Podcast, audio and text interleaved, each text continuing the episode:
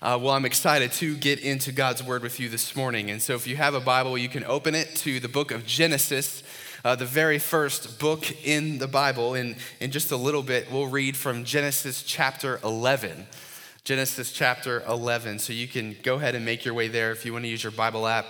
That's fine. And we'll have the uh, verses on the screen uh, behind me. But last week I was not here. I was in the Dominican Republic, and uh, it's good to be back and I'm excited to continue uh, in the series that we've been in over uh, the last several weeks called King Jesus. And this is a sermon series where our goal is for all of us to be convinced from the Bible uh, that our joy is found in submitting to Jesus as our King and our authority. That our joy would be found there. And so, what we're going to do as we make progress through this series, as we, one of the things we have been doing is building a theology. Uh, what we've been doing, putting together these statements, these very simple statements that help us summarize what we believe about God and what we believe about ourselves and who God made us to be, so that we can understand how God has called us to live in this life and what it really means to submit to Jesus as our King. And so, as we're building this theology, what we've done is we're dividing this series into four chapters. And so, over the last several weeks, we've been in chapter one.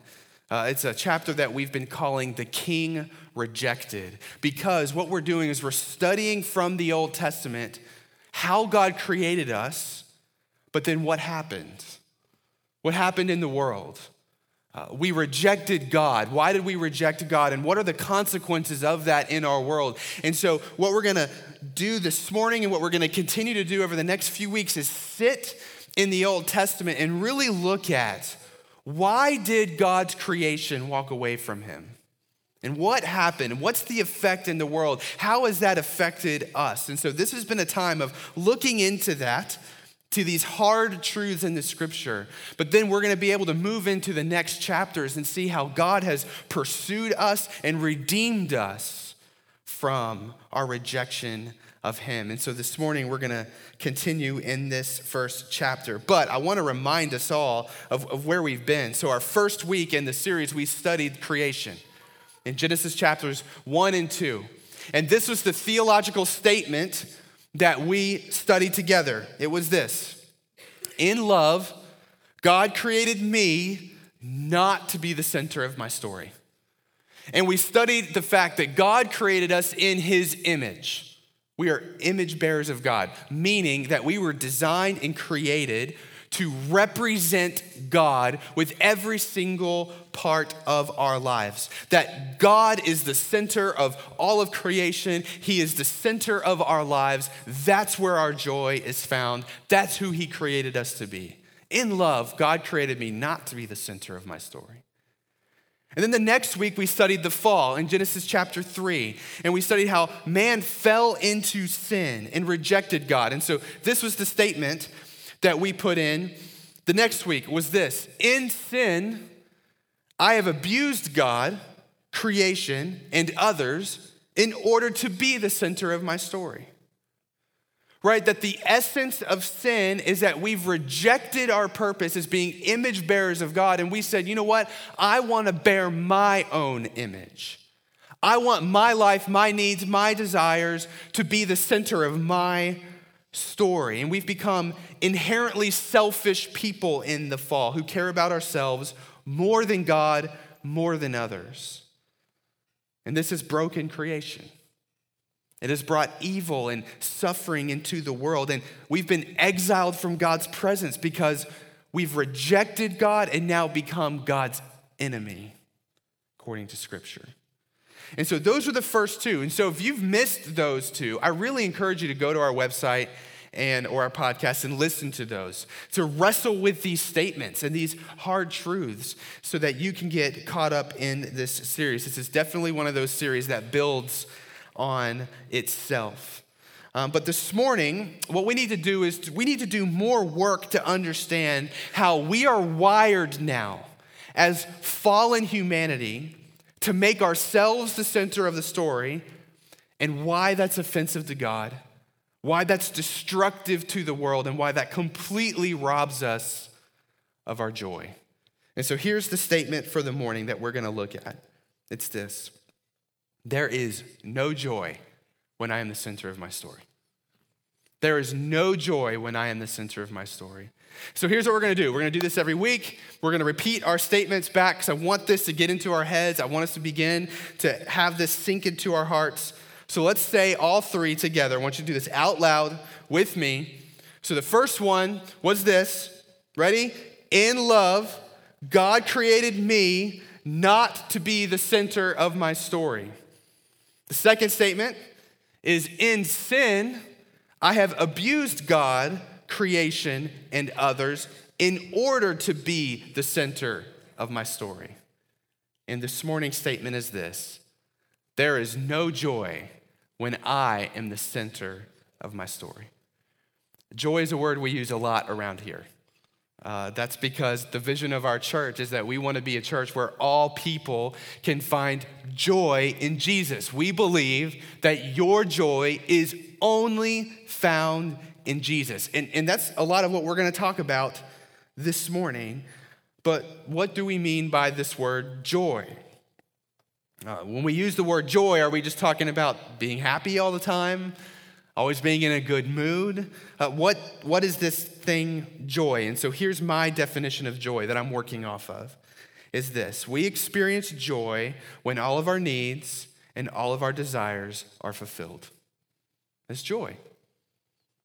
When all of our needs and all our desires are fulfilled, we can truly rest and live in joy because we're full. We, we don't lack anything. All right? That's joy. And so joy is different than happiness. Happiness is more circumstantial. You can be having a great day, good mood, beautiful weather outside, got a promotion at work, and feel happy and then get rear ended on the beltway and the happiness is gone. Right? It's circumstantial. It's just gone. So joy is something that kind of transcends circumstances. Even when you're experiencing hard things, or annoying things or frustrating things. Joy is something where your, your soul is kind of settled into this state where you're, you're filled up. Uh, joy is something that can be a filter through which you interpret the circumstances of life, good or bad. And so it's, it's different, it transcends circumstances. And then we have this thing called the kingdom of God. So we have joy, and I think joy is something we can experience in this life. And then we have this thing, the kingdom of God. And the, and the kingdom of God is this place where all of our circumstances and all of our relationships do not threaten our joy, but contribute to it. All right? That's the kingdom. This place where our needs are fulfilled, our desires are fulfilled, and our environment doesn't threaten our joy. And if you haven't noticed yet, we do not live right now in the kingdom of God. We can experience it, we can taste it, but we don't live in it yet. And so here's the deal. Here's what we all need to understand. Ever since you were born, every single day of your life, you have pursued joy and you have pursued the kingdom. You just have. That is how you're wired. It's how God created you. He created you to pursue those things. It is good and right to pursue joy and to pursue the kingdom. You have pursued your desires and needs to be fulfilled, and you've pursued a place, an environment where nothing will threaten that. And so, if you want to know where you believe joy is found, look at the decisions you make every day. And that'll help you understand where do you believe your joy is really found? And if you want to know how you think we ought to get to the kingdom or how to pursue the kingdom, look at what you complain about every day. And you'll begin to know how you pursue the kingdom. Uh, my alarm goes off every single morning at 5 a.m. And when I get out of bed to turn off my alarm, because I have to have my alarm away from my bed or I will snooze it, um, I immediately begin to make calculations in my head about where my joy is found. Uh, now, if I'm thinking rightly, I know that my day will be much better, be way more productive, way more joyful if I stay out of bed, spend some time with Jesus, go for a run, eat a good breakfast, and spend time with my family before I'm out the door to go to work. I know if I do that in the morning, usually my day is pretty good. But at 5 a.m., many times, my calculations tell me that joy is actually found in a little more sleep. Either way, no matter what decision, I'm pursuing joy. Now, here's what usually happens when I do that. If I go back to bed, all right, uh, usually the kids will then become my alarm clock. They will wake up. All right, and if both Kim and I are in bed at that time and our kids wake up and come and jump in our bed, usually one of us will say, Why are they awake? Ah, see, now I'm pursuing the kingdom the kingdom of God, right? I want an environment, I want a place that doesn't threaten where I find my joy. So I start to complain, right? Why are they awake? Why are they bothering me? Why are they doing this? Because in my mind, the kingdom is a place where I can sleep as late as I want and no one will threaten that, right? If sleep is where joy is found, then it's wrong for anyone to threaten that. So I've made a decision where our joy, my joy is found, and I'm complaining that my environment doesn't support that. Because we're always pursuing joy, we're always pursuing the kingdom, right? If you want to know where you think joy is found, look at your everyday decisions. Look at your bank statement uh, and what you spend money on. Look at your calendar and what you say yes to and no to. You'll be able to figure out what you really believe about this. If you want to know how you pursue the kingdom, look at what causes you to complain. What do you complain about at work? What do you complain about other people? That will help you figure out how you pursue the kingdom. But here's what I need us to understand this morning God has wired us to pursue joy, He has wired us to pursue the kingdom. That's how we're built, but we're fallen now the lens through which we make these calculations on what will bring us joy and where the kingdom is and all of that, it's, it's broken, it's faulty.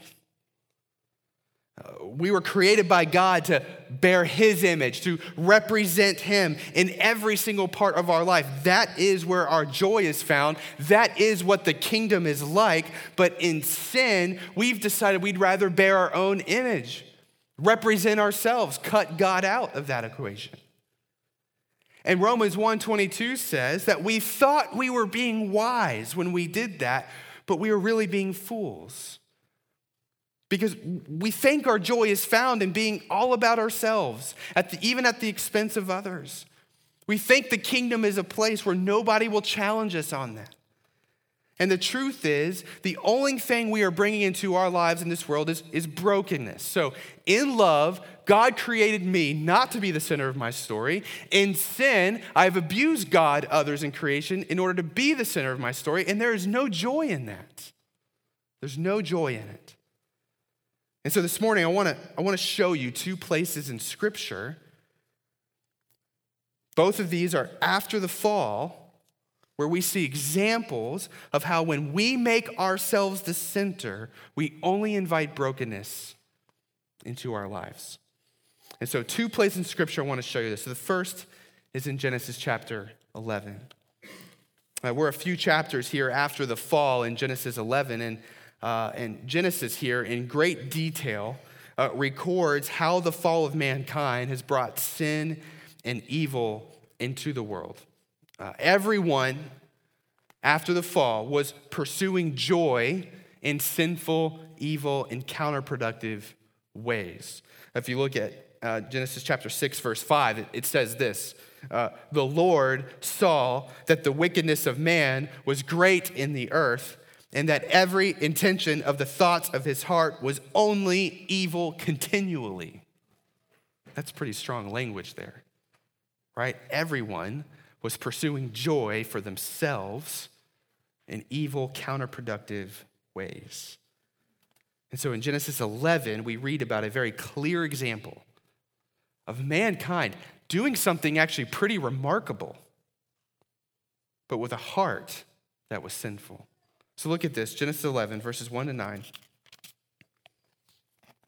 It says, Now the whole earth had one language and the same words. And as people migrated from the east, they found a plain in the land of Shinar and settled there. And they said to one another, Come, let us make bricks and burn them thoroughly. And they had brick for stone and bitumen for mortar. Then they said, Come, let us build ourselves a city and a tower with its top in the heavens, and let us make a name for ourselves, lest we be dispersed over the face of the whole earth. And the Lord came down to see the city and the tower which the children of man had built. And the Lord said, Behold, they, they are one people, they have all one language, and this is only the beginning of what they will do.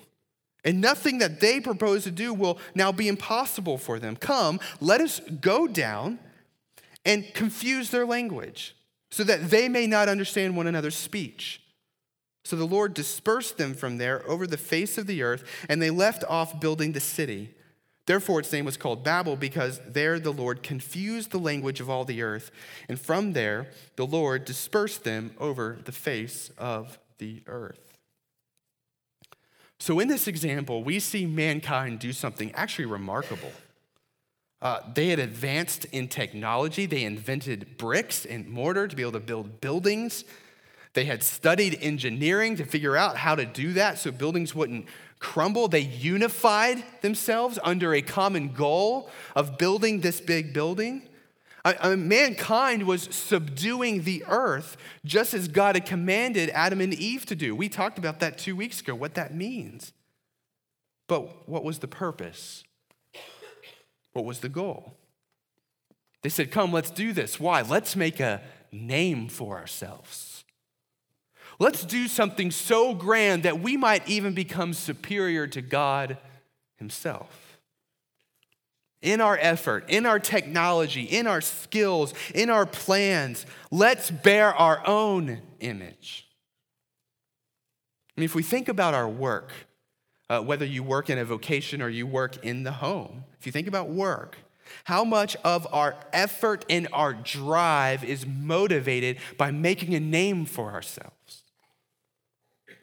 How much of our drive and motivation is to represent God in His ways in our work? Right? This is how we begin to look to our work as the source of our joy and our pathway to the kingdom and not God. And in God's graciousness, He went down and confused their language. That was grace. God said, I am going to stop this plan before it gets way out of control because I love you and I'm going to graciously not let you keep going in what you're doing. And he spread them throughout the earth because accomplishing great things for the glory of man is sin, and God thwarted them from going too far in it. But let me give you another example. Turn in your Bibles over to Exodus 32. Exodus 32. So, next, next book over, I want you to see another example in order to show you how pervasive this is in our hearts. Genesis 11 was an example of how we tend to make ourselves the center of our work. Exodus 32 is going to show us how we tend to make ourselves the center of our religion and our worship. Look at this Exodus 32. Uh, let me give you a little background. This is uh, the nation of Israel. God just rescued them from their slavery to Egypt. They've been wandering through the desert and they're camped out at Mount Sinai. And while they're at Mount Sinai, uh, Moses went up the mountain because God is speaking to him, giving him his word, etching some stuff on some stone tablets to give to Moses. So Moses on the mountain, hearing from God. The people of God are down at the base of the mountain, waiting for Moses to return. That's where we're at. Look what happens. Exodus 32, starting in verse 1. It says, When the people saw that Moses delayed to come down from the mountain, they were getting impatient.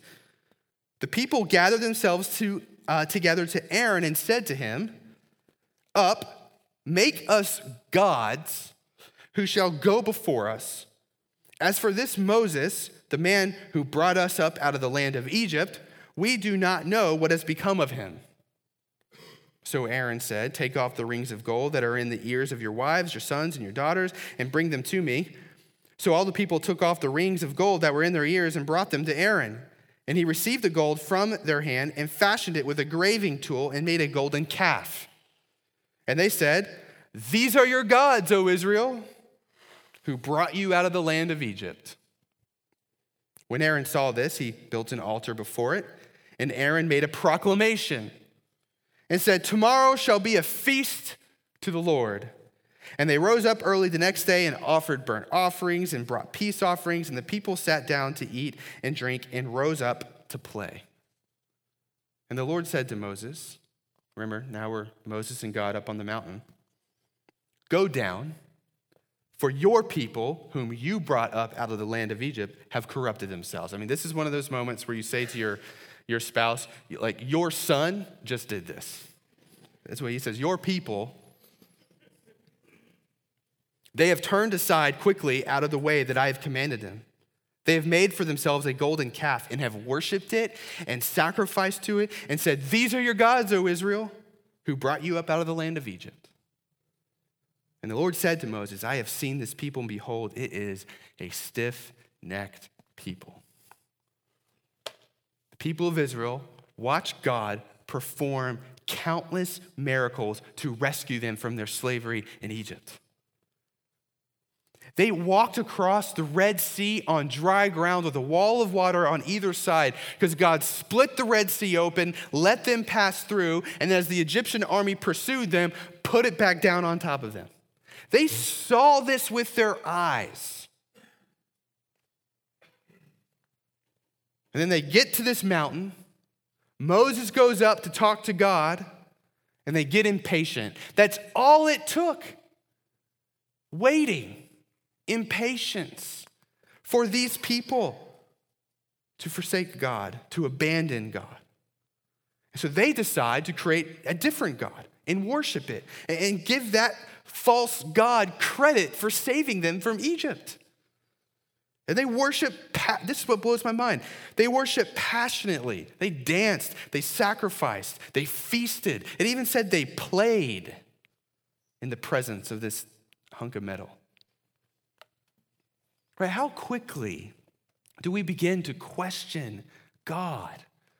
when he doesn't do the things we think he ought to do them or in the time frame that we think he ought, them to do, he ought to do them in how quickly do we begin to question god when he does things that we don't understand or even agree with we be so quick to move on and what that reveals is that our sinful nature can be so pervasive that even our faith can be motivated by our desire to be the center of our lives that even our faith is just a tool we use to make ourselves the, the center. See, here's what Genesis 11 and Exodus 32 have in common. In both scriptures, you have a group of people who, out of a desire for joy and a desire for the kingdom, organize themselves to build something that they think will bring them joy in the kingdom. And it was all in spite of the king. You have people in both scriptures who desire the kingdom of God without God. It's the kingdom without the king. They want the benefits of utopia without any external authority who can tell them what to do or how to live or what they were created and designed for. Right? So here's what I want us to all understand this morning this idea, the kingdom without the king, the kingdom of God without God, this is the definition of secularism. This is what secularism is. It's this belief that humanity can achieve the kingdom, can achieve utopia by elevating self and shedding off external authority. And we live in a context right now in America where secularism is leaking into our faith and it's wreaking havoc in the church in our country. Think about it. We live in the most wealthy, technologically advanced, culturally diverse, interconnected place in all of human history. Right? We have, we have instant access to global information. You can live broadcast instantaneously 4K video from the device in your pocket to the world. You can drive five minutes down the road to Dulles Airport and be anywhere in the world within hours. You can get a device, that device in your pocket, pull it out, and you can have any product in the world at your doorstep tomorrow. That's crazy. I mean, if you think about the times that we live in, it's crazy. And all of this wealth and advancement puts us in a context, kind of like the Tower of Babel, where we begin to believe that joy in the kingdom is within our reach without having to submit to any authority like God. Right? Even our political and ideological context here puts us in a precarious position to allow secularism to come into our faith. Uh, whether you like it or not, whether you know it or not, both major political parties and ideologies in this country are after the same exact thing. They just preach it in different ways. Uh, and our wealth and our context in this country allows us to have this debate. See, conservatism preaches liberty, rights, uh, the freedom for you to make or break your life that everyone has the same opportunity in this country, and we need to fight against the external authority called government from limiting our liberty and our opportunity. Liberalism preaches the same thing, they just use different words. Right, right. They preach self expression, justice for the oppressed, and the need to help everyone have the same outcome in life. All we need to do is fight the external authority of tradition, morality, social institutions right? Both look to shedding authority and the elevation of self as the pathway to the kingdom, and neither are biblical. Neither of them. This is how secularism has influenced our faith. It has made our faith extracurricular. It has made it supplemental. It has made it as a way in which you can elevate self and not deny self. Right? The way we practice Christianity has turned into a Sunday morning experience, and then you're free to decide how much else you want it to impact the rest of your life. If it contributes to your life, great, but if it gets in the way, if it limits us, if it ties us down, reject. It's become, you know, compartmentalized. It's like we have a, a part of us that, that's faith, it's our belief in God, and then different parts of our lives. And I think we all struggle with this in different ways and shapes and forms. I think commitment to the local church, it's become a convenience, not a calling. Something to consume, not something to own and take a responsibility for, a family of faith. Right? We don't see our faith as our pathway to joy in the kingdom as much as other things. This is kind of the trend of the church in our country today. I think Mark Sayers says it really well in his book. He says, We attempt to retain the solace of faith whilst gutting it of the costs, commitments, and restraints that the gospel places upon the individual will. We intuitively yearn for the justice and the shalom of the kingdom whilst defending the reign of the individual will. And if you just go one chapter over in Exodus to chapter 33, we read from it earlier. It's interesting because God essentially tells Moses, You guys can have what you want. He essentially tells Moses, you guys can have the kingdom, and I will not go with you. I will not be there as the king. You can have whatever you want. Look at this Exodus 33, verses 1 to 4. Look at what God says. This is after the golden calf incident. The Lord said to Moses, Depart, go from here, you and the people whom you've brought out of the land of Egypt, to the land which I swore to Abraham, Isaac, and Jacob, saying, To your offsprings I will give it. This is the promised land the, the, place that the people were going to go. I will send an angel before you, all right? And I will drive out the Canaanites, the Amorites, the Hittites, the Perizzites, the Hivites, Jebusites, uh, anyone who's going to stand in your way. I'll send an angel before you, and he'll just clear a path. I'll pave the way to the kingdom for you. Go up to the land flowing with milk and honey, but I will not go up among you, lest I consume you on the way, for you are a stiff necked people. And when the people heard this disastrous word, they mourned, and no one put on their ornaments. So God essentially tells Moses that he'll make it easy for Israel to get to the promised land. He'll take care of their enemies, he'll make sure they're well fed, they're secure. He'll, he'll give them everything. There'll be wealth, they'll have the kingdom, but God will not be with them. He would not go with them. And it says this was a disastrous word because there is no joy without the king. There is no true kingdom without the king. So look at Moses' response in verses 15 to 17, where Moses says, And he said to him, Moses said to God, If your presence will not go with me, do not bring us up from here. For how shall it be known that I have found favor in your sight, I and your people? Is it not in your going with us that we are distinct, I and your people, from every other people on the face of the earth? And the Lord said to Moses, This very thing you have spoken I will do, for you have found favor in my sight, and I know you by name. Right. Moses said, that they cannot proceed without God because it is the presence of God in our lives. It is His authority in our lives. It is His word that governs our lives, that makes us distinct in the world, that allows us to have joy that the world longs for. And so Moses declines the offer the offer for all the goods of the kingdom and yet no king. And it forces us to ask the question would we take the offer? think about it. If God said, listen, here's the deal I'll give you everything you want. You can have money and wealth, as much money as you ever can imagine. I'll give you great, amazing experiences, uh, uh you know, uh, all kinds of trips and vacations, great food, companionship, pleasure, no enemies. I mean, this will be like the Matrix. Anything you want to do, I'll just download it into your brain.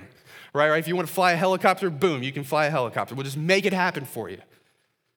I'll give you everything you want but you can't have me. Would we take that deal? Where do we believe our joy is truly found? Is it found in bearing the image of God, being His people, submitting to His authority? Or is it bearing our own image, being our own person, shedding off any other authority? What parts of your life has secularism convinced you to keep God out? This secular age wants to convince us that joy in the kingdom is within reach, that we're getting closer, that we don't need Him. Sometimes we get convinced of that. You know, I was thinking about this just last night. I have a, I have a pastor friend in the area about 10 years ago, his son, at two and a half years old, was diagnosed with leukemia. They found it, they beat it. It was years of chemo and just terrible treatment, but they, he went into remission, was in remission for a long time, and he finally just got a clean bill of health last year. And it's moments like that where you can be tempted into thinking, we don't need God. Look, look at how close we are. I mean, we can beat cancer now. I mean, this is amazing. Look at what we can do. But they found out this week that leukemia is back. It's a 12 year old boy. It's incredible what we're able to do medically. It's incredible how we've advanced in knowledge.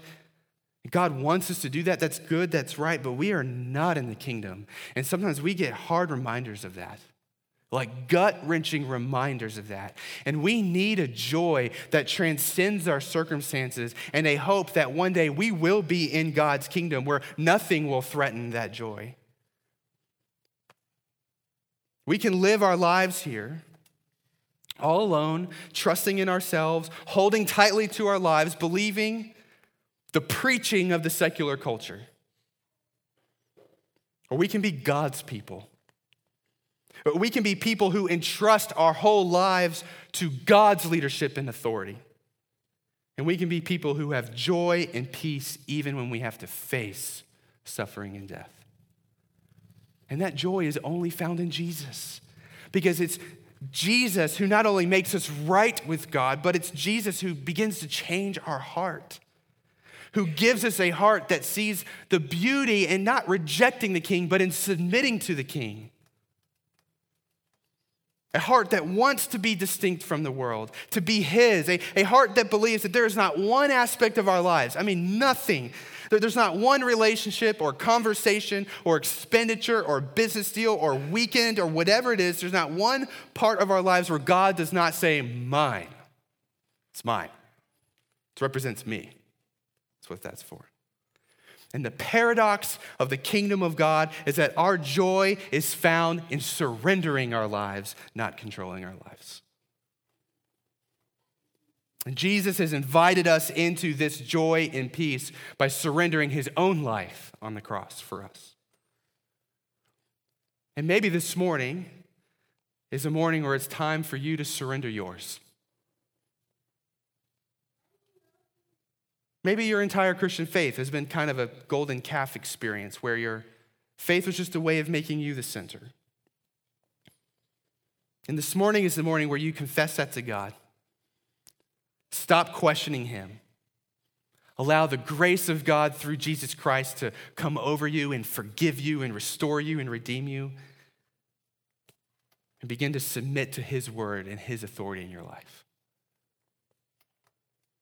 Maybe your faith has been left to the sidelines of your life and you've spent your life trying to make a name for yourself.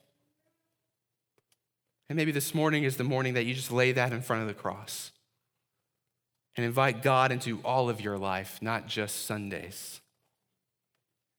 But we need to make a decision. Are we all in as God's people?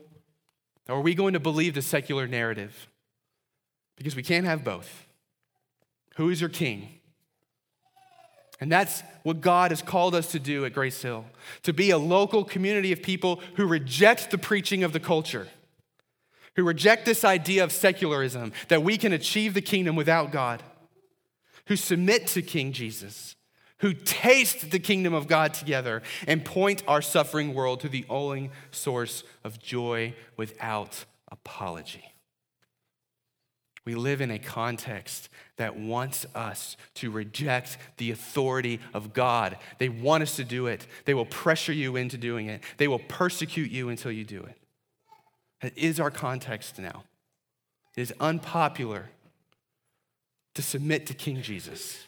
But that is where our joy is found. And how will people know who we belong to unless we are distinct and we submit to King Jesus with our lives? And that is my prayer and our desire and hope for us as a church. And let me pray for that right now. Let's pray.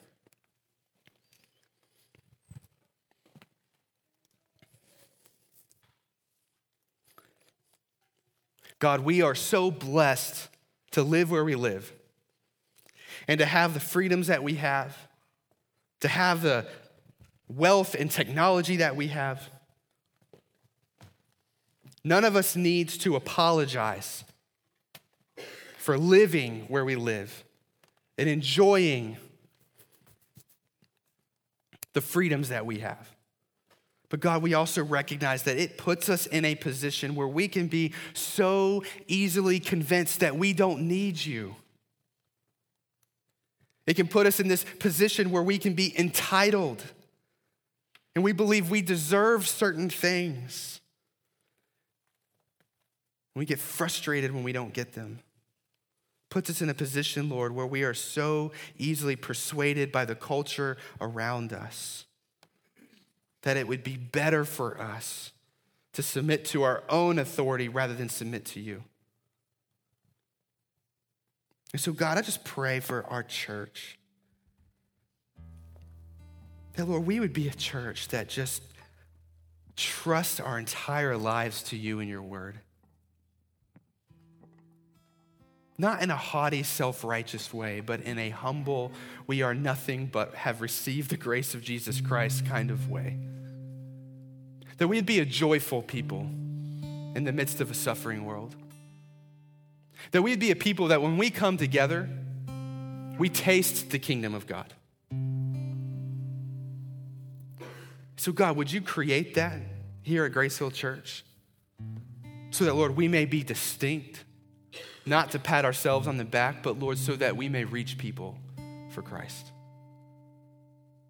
But, Lord, in this space, teach us how we have tried to cut you out. Teach us how we have tried to compartmentalize our relationship with you. Convict our hearts And Lord, as we have that conviction, may we come to the foot of the cross and kneel before it and receive the forgiveness that only you offer. Be restored into a right relationship with you. And Lord, may we begin to experience the joy that is fully living our lives, bearing your image, representing you, following your word, trusting you as the one who knows what is truly good and right. Give us that humility, God. We need it.